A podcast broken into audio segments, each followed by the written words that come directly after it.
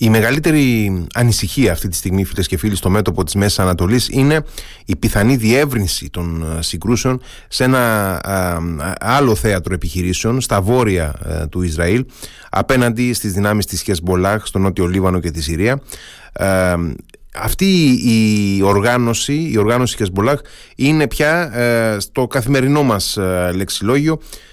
Αξίζει, έχουμε κάνει συζητήσεις σχετικές, αλλά αξίζει να δούμε μια φορά ακόμα πιο προσεκτικά αυτή την οργάνωση, η οποία καθορίζει σε πολύ μεγάλο βαθμό, αν θέλετε, τα επόμενα βήματα αυτής της σύγκρουσης. Έχουμε μαζί μας για αυτή τη συζήτηση τον Γιώργο Λυκοκάπη, δημοσιογράφο, τον διαβάζουμε στο slpress.gr και στην εφημερίδα Πελοπόννησος. Καλησπέρα, Γιώργο. Καλησπέρα. Ευχαριστώ και πάλι για τη φιλοξενία.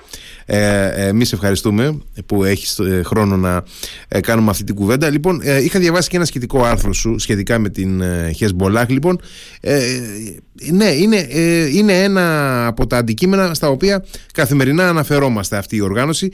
Νομίζω ότι αξίζει να θυμηθούμε κάποια βασικά για αυτήν, ότι καταρχάς είναι μια ισλαμιστική οργάνωση που ανήκει στο σιητικό δόγμα, στον σιητικό κλάδο του Ισλάμ και ελέγχεται από το Ιράν. Νομίζω ότι πρέπει να ξεκινήσουμε από αυτά. Ακριβώς. Είναι η οργάνωση η ένοπλη οργάνωση των σιητών του Λιβάνου, mm-hmm. Οι οποίοι αποτελούν πλειοψηφία σε αυτή την ιδιαίτερη χώρα της Μέσης Ανατολής, αρκεί να σημειώσουμε ότι είναι ίσως η μοναδική χώρα που είχε εξ αρχής δημοκρατικούς θεσμούς ο Λίβανος, mm-hmm. Με τα δεδομένα του αραβικού κόσμου. Για δεκαετίες της λειτουργική μεν δημοκρατία, είχε όμως κοινοβούλιο, αυτό σημαίνει εκλογές, κόμματα, συνδικάτα. Επιπλέον είναι βεβαίως σύμμαχος του Ιράν, όπως και της Συρίας. Βέβαια η Χεζμπολάχ, και αυτό είναι έτσι η ιδιαιτερότητά της, είναι γέννημα θρέμα δύο μεγάλων πολέμων του Λιβάνου, αρχικά των εμφυλίων που έχουν ξεκινήσει από τα μέσα του 70, mm-hmm. μέχρι τις αρχές του 90 διήρκησε ένας αιματηρός εμφυλίος πόλεμος μεταξύ των ένοπλων οργανώσεων των Παλαιστινίων προσφύγων που ήταν στο Λίβανο, Λιβανέζικης αριστεράς, Λιβανέζων Αράβων εθνικιστών και εναντίον των χριστιανών Μαρονιτών, mm-hmm. που οι χριστιανοί έχουν μια μεγάλη μειονότητα στο Λίβανο, ειδικά οι Μαρονίτες, που τότε τη δεκαετία του 80 ήταν σύμμαχοι της Δύσης, ειδικότερα του Ισραήλ. Ναι, και οι οποίοι σε μεγάλο βαθμό έχουν μεταναστεύσει πια κιόλας από τη χώρα, έτσι. Είναι τις τελευταίες δεκαετίες μεγάλο το ρεύμα φυγής και μετανάστευσης της χριστιανικής κοινότητας του Λιβάνου.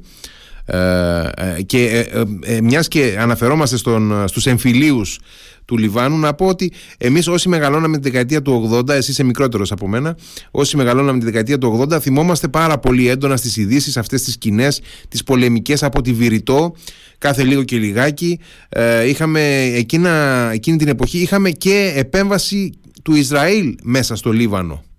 Ακριβώς. Στο νότιο Λίβανο, αν θυμάμαι καλά το 81-82, mm-hmm. είχε γίνει η εισβολή που εξελίχθηκε σε κατοχή και εκεί έχουμε την εμφάνιση της Χεζμπολάχ, mm-hmm. Υποστηριζόμενης βεβαίως από το Ιράν που είχε γίνει τότε η Ισλαμική Επανάσταση του Χουμεϊνί το 79. Ναι, μόλις και είχε γίνει το θεοκρατικό καθεστώς στο Ιράν. Ακριβώς, και εδώ πάμε σε μια πολύ ενδιαφέρουσα ιδιαιτερότητα που είχε η οργάνωση. Αφενός η ίδια είχε τη γραμμή, είναι περίοδο τη θέση αυτό στην προπαγάνδα της, ότι δεν σηκώνουμε τα όπλα να χτυπήσουμε τους Λιβανέζους. Είχε αποστασιοποιηθεί από τις εμφύλιες σειράξεις που μένονταν στη χώρα. Μάλιστα στις αρχές του Λιβανέζικου εμφυλίου η σιητική κοινότητα μάλλον, σχεδόν δεν μετήχε. Mm-hmm. Σκοτωνόντουσαν οι Παλαιστίνοι με τους Λιβανέζους Άραβες και τους Μαρονίτες. Mm-hmm. Από το 1974 που ξεκίνησαν οι συγκρούσεις. Mm-hmm. Οι Σιήτες δηλαδή ήταν στο περιθώριο των αρχικών εμφύλιων σειράξεων. Κάτι το οποίο έχει σημασία για να καταλάβουμε το ρόλο της οργάνωσης αυτής, και ταυτόχρονα εμφανίζεται ως εθνικοαπελευθερωτική οργάνωση του Λιβάνου κατά της Ισραηλινής στρατιωτικής κατοχής. Mm. όπου μάλιστα η ένοπλη δράση της υποχρέωσε το 2000 το Ισραήλ να αποχωρήσει από το Λίβανο. Κάτι το οποίο πιστώθηκε στην Χεζμπολάχ και μάλιστα της επιτράπει από τότε να είναι η μοναδική παραστρατιωτική ομάδα του Λιβάνου που κατάφερε να διατηρήσει τον βαρύ οπλισμό της, ο οποίος όσο περνούν τα χρόνια όλο και διευρύνεται. Ναι, διευρύνεται διαρκώς με την υποστήριξη του Ιράν και η Χεζμπολάχ είναι στρατιωτικά ένα κράτος εν κράτη μέσα στο Λίβανο. Δηλαδή υπάρχει ο Λιβανέζικος στρατός, ο οποίος υπακούει στην κυβέρνηση, την νόμιμη κυβέρνηση στη Βηρητό, και υπάρχει και η Χεζμπολάχ που έχει δικό της στρατό με δικές της εγκαταστάσεις,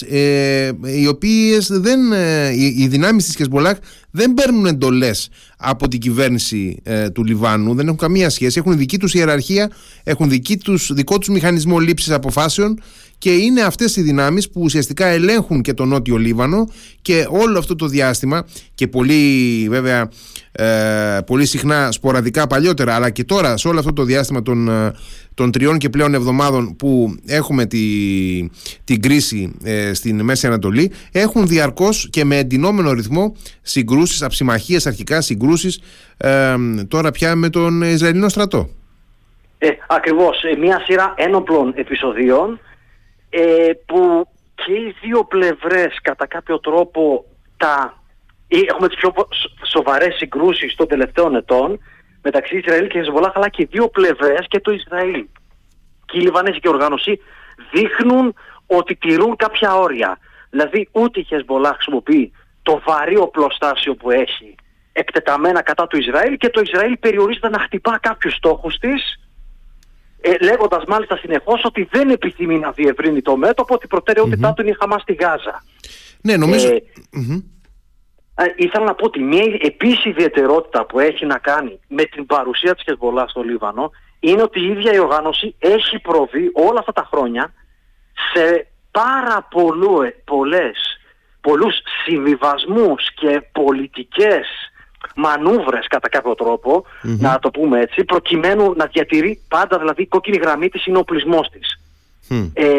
Από την άλλη, η ίδια εμφανίζεται να συμφωνεί στο Λιβανέζικο Σύνταγμα, το οποίο ορίζει ο πρόεδρος της χώρας χριστιανός Μαρονίτης, ο πρωθυπουργός Σουνίτης μουσουλμάνος, ο πρόεδρος της Βουλής Σιήτης.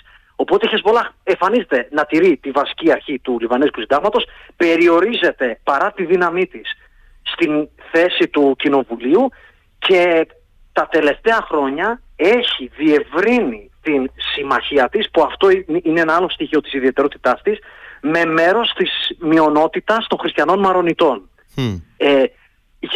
Ο επιχρόνια χριστιανός πρόεδρος του Λιβάνου, ένας παλιός στρατηγός, ο Μισελ Αούν, είχε συνεργαστεί με τη Χεζμπολάχ. Ήταν υποστηριζόμενος δηλαδή από την ελόγω συμμαχία. Λόγω μάλιστα εκείνης της φωνικής έκρηξης που είχε συμβεί στο Λίβανο τον Αύγουστο του 2020, θυμόμαστε εκείνο το σοκαριστικό περιστατικό όπου πάρα πολλοί Λιβανέζοι αλλά και διεθνείς και διεθνείς δημοσιεύματα έδειξαν ότι συνέβη από τις μυστικές αποθήκες όπλων που έχει η οργάνωση σε όλη τη χώρα. Εκεί δημιουργήθηκε ένα πρώτο ρεύμα εντός του Λιβάνου, κοινωνικό και πολιτικό, κατά της επιρροής της Χεζμπολάχ, που αποτυπώθηκε και στις τελευταίες εκλογές, όπου η Χεζμπολάχ παρέμεινε πρώτο κόμμα με απώλεια εδρών, και το χριστιανικό κόμμα των Μαρονιτών που είναι συμμαχός της, είχε επίσης πάρα πολλές απώλειες. Και να πούμε ότι στην πραγματικότητα δεν μπορεί εύκολα να σχηματιστεί κυβέρνηση στο Λίβανο χωρίς τη συμμετοχή ή την ανοχή της Χεζμπολάχ. Δηλαδή, επειδή αναφερθήκαμε καταρχάς στη στρατιωτική της διάσταση, στις στρατιωτικές της δυνάμεις, να πούμε ότι η Χεζμπολάχ δεν είναι μόνο στρατός, είναι και πολιτικό κόμμα, είναι και πολιτική παράταξη. Όπως πολύ εύστοχα είπες, είναι η πρώτη σε ποσοστό πολιτική παράταξη στο κοινοβούλιο της χώρας, και είναι και πολιτική σύμμαχος του πρωθυπουργού του Νιν, του Μικάτη, της χώρας του Λιβάνου. Δηλαδή δεν μπορεί ουσιαστικά ο Πρωθυπουργός να αποφασίσει ερήμην της Χεζμπολάχ, δεν μπορεί να κάνει μια πολιτική η οποία θα έρθει σε ευθεία ρήξη με τη Χεζμπολάχ. Θα είναι τεράστια η πολιτική και κυβερνητική κρίση που θα προκληθεί στη χώρα. Αυτό είναι το ένα. Και το δεύτερο που ήθελα να πω, επειδή αναφερθήκαμε στους τρόπους με τους οποίους η Χεζμπολάχ έχτισε την ισχύ της, και ο ένας ήταν ακριβώς η αντίσταση εναντίον των Ισραηλινών δυνάμεων, ο άλλος τρόπος ήταν ότι λόγω της κατάρρευσης του κράτους του Λιβάνου από τον παρατεταμένο εμφύλιο πόλεμο, η Χεζμπολάχ είχε τη δυνατότητα να χτίσει έναν εκτεταμένο οργανισμό κοινωνικού κράτους, κοινωνικής υποστήριξης, κοινωνικής υποδομής, και να βοηθάει ανθρώπους με ιρανικά κεφάλαια ασφαλώς, να βοηθάει ανθρώπους να περάσουν την καθημερινότητά τους, να λύνει προβλήματα, να βρίσκει τροφή, ιατροφαρμακευτική περίθρεψη κλπ.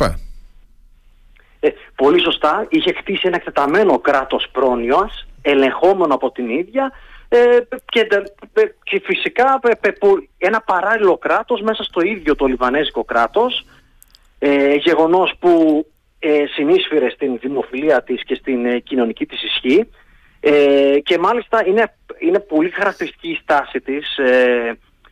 Στήριζε τον Σουνίτη πρωθυπουργό του Λιβάνου, τον Χαρίρι, τον γιο ενός ιστορικού πολιτικού που η Χεζμπολάχ μάλιστα είχε κατηγορηθεί ότι τον δολοφόνησε και αθώθηκε σχετικά πρόσφατα, δηλαδή απειλάγει, το Διεθνές Δικαστήριο απέδωσε την ευθύνη σε ένα μεμονωμένο μέλος της Χεζμπολάχ που είχε δράσει αυτόβουλα, χωρίς δηλαδή να έχει την έγκριση της οργάνωσης. Ο γιος λοιπόν του Χαρίρι ήταν για χρόνια πρωθυπουργός με τη στήριξη της Χεζμπολάχ, και παρόλο που σε συνεννόηση με τη Σαουδική Αραβία μερικά χρόνια πριν είχε καταγγείλει τη Χεζμπολάχ για πραξικόπημα, ότι σχεδιάζε πραξικόπημα και τη δολοφονία του, ήταν κάτι το οποίο βεβαίως δεν είχε γίνει μια μίνι κρίση στο Λίβανο τότε, που γρήγορα αποσοβήθηκε, και μετά η Χεζμπολάχ εξακολούθησε να το στηρίζει. Στη γραμμή ότι είναι Σουνίτης μουσουλμάνος, ότι το κόμμα του είχε έρθει τέλος πάντων πρώτος στη τάξη των Σουνιτών, οπότε συνέχισε δηλαδή να παρέξει ψήφο εμπιστοσύνης στην κυβέρνηση του Πρωθυπουργού που την είχε κατηγορήσει ότι σχεδίασε τη δολοφονία του. Για να μην αναφέρουμε και την ανοχή που έδειξε στην πρόσφατη συμφωνία και ιστορική συμφωνία οριοθέτησης θαλασσίων ζωνών μεταξύ Λιβάνου και Ισραήλ. Βέβαια. Είχε πάλι και εκεί προβεί σε μια... Είναι φοβερό, είναι ιδιαίτερη σημασίας για τα χρονικά του διεθνούς δικαίου, αν δεν κάνω λάθος, η συγκεκριμένη συμφωνία, διότι δεν υπάρχει αμοιβαία αναγνώριση κρατών μεταξύ Λιβάνου και Ισραήλ. Ακριβώς. Τυπικά είναι σε πόλεμη κατάσταση. Ναι, και παρόλα αυτά προχώρησαν σε αυτή την προκαταρκτική, έστω, δεν έχει υπογραφεί η τελική συμφωνία, αν θυμάμαι καλά, αλλά έχουν ήδη κάνει όλη την προεργασία προκειμένου να γίνει πλήρης συμφωνία μεταξύ των δύο χωρών για την οριοθέτηση των θαλασσίων ζωνών, της αποκλειστικής οικονομικής ζώνης, ένα θέμα το οποίο επηρεάζει οπωσδήποτε και την Κύπρο, η οποία έχει ήδη οριοθετημένη ΑΟΣ με το Ισραήλ και σε συνεργασία μαζί του κιόλας αξιοποιεί κάποια στοιχεία του ορυκτού πλούτου. Τώρα έχει πάρα πολύ ενδιαφέρον να δούμε, είπες ήδη πάρα πολύ εύστοχα, ότι φαίνεται ότι ούτε το Ιράν από τη μια μεριά, ούτε το Ισραήλ από την άλλη μεριά επιθυμούν τη διεύρυνση αυτής της σύγκρουσης. Από την άλλη, η Χεζμπολάχ δεν έχει ανοίξει τα χαρτιά της ακόμα. Βλέπουμε να υπάρχει ένταση στην περιοχή, ανάμεσα στη μεθόριο δηλαδή, μεταξύ Ισραήλ και Λιβάνου από τη μια μεριά και Συρίας από την άλλη, γιατί διατηρεί και στο έδαφος της Νότιας Συρίας κάποιες θέσεις η Χεζμπολάχ. Πολύ σωστά. Και έχουμε μια διαρκή έτσι, ανταλλαγή εκεί πυρών, κάποιων όπλων, ρουκετών, αντιαρματικών κλπ. Έχουμε διαρκώς καθημερινά τέτοιες συγκρούσεις. Έχουμε και επιλεκτικά αεροπορικά πλήγματα από το Ισραήλ. Διάβαζα πριν από λίγο ότι είναι 47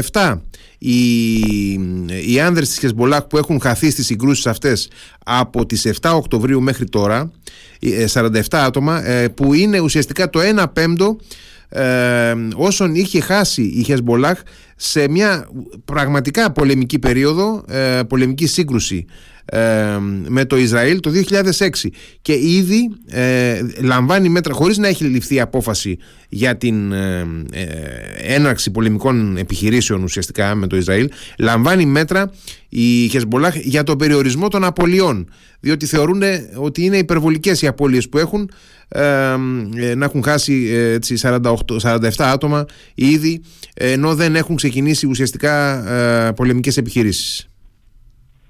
Πολύ σωστά, και να σημειώσουμε ότι την Παρασκευή ο αρχηγός της, ο Σεΐκης Νασράλα, θα προβεί σε διάγγελμα για πρώτη φορά από την έναρξη της πολεμικής κρίσης στη Γάζα, το οποίο σίγουρα θα έχει ειδήσεις. Αν η Χεζμπολάχ μείνει πιστή στη γραμμή που τηρεί μέχρι τώρα, θα είναι ένα διάγγελμα το οποίο θα είναι καταφανής οι ισορροπίες που θέλει να διατηρήσει η οργάνωση. Ναι, θα καταγγέλει το Ισραήλ, θα έχει μια ρητορική επιθετική, οτιδήποτε, αλλά δεν θα κάνει ουσιαστικά κήρυξη πολέμου. Ακριβώς. Εκτός βεβαίως αν δούμε τη μεγάλη έκπληξη την Παρασκευή, είναι κάτι το οποίο πρέπει να το έχουμε πάντα ως ενδεχόμενο. Είναι και η ιερή μέρα του Ισλάμ η Παρασκευή, έτσι. Πολύ σωστά. Η προσευχή της Παρασκευής που έχουν οι μουσουλμάνοι. Για τον πόλεμο το 2006, που πολύ σωστά ανέφερες, που από τη μία η Χεζμπολάχ πιστώθηκε τη δεύτερη νίκη της κατά του Ισραήλ, το οποίο είχε υποχρεωθεί να σταματήσει τις εχθροπραξίες, το οποίο είχε επίσης βαρύτατες απώλειες. 158 είχε τότε Ισραηλινούς νεκρούς, αν θυμάμαι καλά τον αριθμό.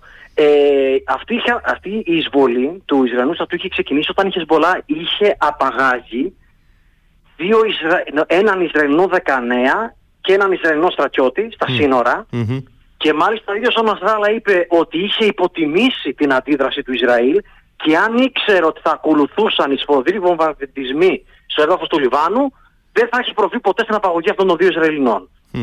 Άρα θα μπορούσαμε να πούμε ότι κάπως το πάθημα έχει γίνει μάθημα. Ακριβώς. Και δεν πρέπει να ξεχνάμε ότι η Χεζμπολάχ, νομίζω, και το ανέφερα αυτό ο Ισραηλινός υπουργός προήμερων, έχει πάρα πολλά να χάσει από την επέκταση ενός πολέμου, με πρώτο και κυριότερο την εξουσία, και να διακινδυνεύσει την εξουσία και την επιρροή που για χρόνια ασκεί στο Λίβανο. Είναι πάρα πολύ εύστοχο αυτό που λες. Ακριβώς, διαθέτει υπουργεία, έχει θέση στην κυβέρνηση, έχει στήσει το δικό της παράλληλο κράτος, έχει πάρα πολλά όπλα, έναν βαρύτατο πλεισμό που δεν έχει διακινδυνευτεί ποτέ, ούτε καν μετά την έκρηξη του 20 του Αυγούστου, που εκεί ήταν ένα σημείο καμπής για τη Χεζμπολάχ, αλλά και πάλι η διεθνής κοινότητα δεν είχε πιέσει. Αν θυμηθούμε. Ναι. Πολύ σωστά. Εάν ξεκινήσει η Χεζμπολάχ ένα πόλεμο με το Ισραήλ, πέραν του ότι ρισκάρει πάρα πολύ να ιτηθεί κατά κράτος και να χάσει ουσιαστικά τη στρατιωτική της ισχύ, που παίζει πάρα πολύ μεγάλο ρόλο για εκείνην, θα προκαλέσει, θα σύρει ουσιαστικά το Λίβανο ολόκληρο σε έναν πόλεμο, θα προκαλέσει την οργή και την αντίδραση, τη σκληρή αντίδραση όλων των δυτικόστροφων, όλων όσων δεν υποστηρίζουν τη Χεζμπολάχ, πολιτών του Λιβάνου εναντίον της, και είναι πάρα πολύ πιθανό να γίνει και αυτό που είπες, να χάσει και την πολιτική, δηλαδή και τη στρατιωτική και την πολιτική της ισχύ στη χώρα, η οποία χώρα είναι και στο έλεος, δηλαδή είναι στο χείλος της χρεοκοπίας. Και αυτό το γεγονός το φορτώνουν στη Χεζμπολάχ πολιτικά οι αντίπαλοι της. Βέβαια, είχαν προηγηθεί λαϊκές διαδηλώσεις και κατά της Χεζμπολάχ, ως μάλιστα η οποία στα μάτια πολλών Λιβανέζων είναι και συστημική δύναμη, γιατί μετέχει σε ένα πολύπλοκο παιχνίδι εξουσίας και νεποτισμού που μένεται στη χώρα. Και θα ήθελα να πω ότι η Χεζμπολάχ είχε οργανώσει μια ιδιάζουσα αντιδιαδήλωση, λέγοντας ότι κλέφτες είναι οι άλλοι στην κυβέρνηση, όχι η Χεζμπολάχ. Ήταν για να καταλάβουμε λίγο τη σουρεαλιστική κατάσταση που επικρατεί στη χώρα, και θα ήταν ενδιαφέρον να υπενθυμίσουμε ότι ένας από τους λόγους που είχε ξεκινήσει ο αιματηρός εμφύλιος του 70 ήταν γιατί οι Παλαιστινοί φενταγίν έκαναν επιθέσεις από το έδαφος του Λιβάνου στο Ισραήλ. Το Ισραήλ απαντούσε βομβαρδίζοντας με πολλά, προκαλώντας αρκετές απώλειες, mm-hmm. και το γεγονός αυτό οδήγησε σε ένα συνασπισμό υπό τις σκληρές δεξιές οικογένειες των Μαρονιτών, η Τζεμαγέλ που ήταν τότε δυο αδέρφια πάρα πολύ ισχυρά στο Λίβανο, που είχαν κάνει τα δικά τους αποσπάσματα για να σταματήσει η ένοπλη δράση στο Φενταγίν. Mm-hmm. Και ξεκίνησε μετά για χρόνια ένα τεράστιο αιματοκύλισμα. Έχει μεγάλη παράδοση. Ναι. Έχει μεγάλη παράδοση ο Λίβανος στο σχηματισμό τέτοιων πολιτοφυλακών, δηλαδή ενόπλων που προέρχονται από τις διαφορετικές κοινότητες, τις θρησκευτικές και πολιτικές κοινότητες της χώρας. Ακριβώς, και μάλιστα τη θέση αξιωματικής αντιπολίτευσης κατά κάποιο τρόπο στο Λίβανο διαθέτει το κόμμα Λιβανέζικες Δυνάμεις, αρχηγός του ενός σφοδρού επικριτή της Χεζμπολάχ, και ο αρχηγός του ήταν μάλιστα παλιός φαλακίτης σε παραστρατιωτικές ομάδες των Μαρονιτών της δεκαετίας του 80, μια ιδιαίτερα σκοτεινή προσωπικότητα που σύμφωνα με τον διεθνή τύπο έχει επαφές με το Ισραήλ και τη Σαουδική Αραβία. Είναι ο Σαμίλ Τζαζά συγκεκριμένα, και ίσως θα πρέπει να κρατήσουμε αυτό το όνομα αν έχουμε μια κλιμάκωση προς Λίβανο μεριά. Άρα δεν είναι καθόλου απίθανο σε περίπτωση που η Χεζμπολάχ διαβεί την πόρτα του φρενοκομείου και αποφασίσει να ανοίξει πραγματικό πολεμικό μέτωπο με το Ισραήλ, να δούμε τον Λίβανο να σύρεται σε έναν ακόμα εμφύλιο πόλεμο. Ναι, πολύ σωστά, γιατί υπάρχει μια υπολογίσιμη κοινωνική δυσαρέσκεια στο Λίβανο κατά της Χεζμπολάχ που δεν πρέπει να υποτιμηθεί. Mm-hmm. Υπάρχει το ιστορικό της έκρηξης που προαναφέραμε με τους εκατοντάδες νεκρούς. Είναι μια χώρα σε οικονομική κατάρρευση με capital controls, που βεβαίως και σίγουρα ότι οι μυστικές υπηρεσίες από Ισραήλ, Σαουδική Αραβία, οι οποιασδήποτε μυστικές υπηρεσίες κάνουν το δικό τους παιχνίδι, με αποτέλεσμα αν μιας σπίθα πυροδοτήσει μια μεγάλη σύγκρουση να έχουμε καταστάσεις ανεξέλεκτες, και νομίζω ότι είναι κάτι που η Χεζμπολάχ πάντα το λαμβάνει υπόψη, εξού και βλέπουμε αυτή την ιδιάζουσα ισορροπία που κρατά και όλα αυτά τα χρόνια, αλλά και ακόμα και στην τωρινή σύγκρουση. Γιώργο, πριν κλείσουμε και σε ευχαριστήσω, μια ερώτηση πάρα πολύ γρήγορα.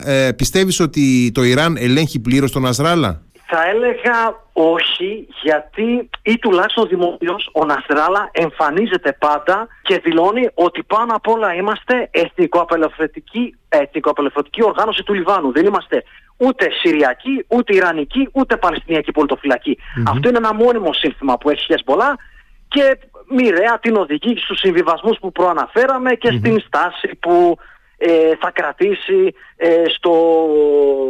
στο πολεμικό μέτωπο. Εξάλλου η εξουσία είναι πάντα ένα ελκυστικό κίνητρο. Mm-hmm. Η Χεζμπολάχ είναι σε πολύ καλύτερη θέση από τη Χαμάς και ως πολιτικό κόμμα έχει πάρα πολλά προνόμια, έχει μεγάλη επιρροή και έχει πολλά να χάσει, όπως το είπες πριν. Ακριβώς. Γιώργο Λυκοκάπης, σε ευχαριστώ πάρα πολύ για τη συζήτηση. Και εγώ ευχαριστώ για τη φιλοξενία. Να είσαι καλά, καλό βράδυ. Καλή νύχτα.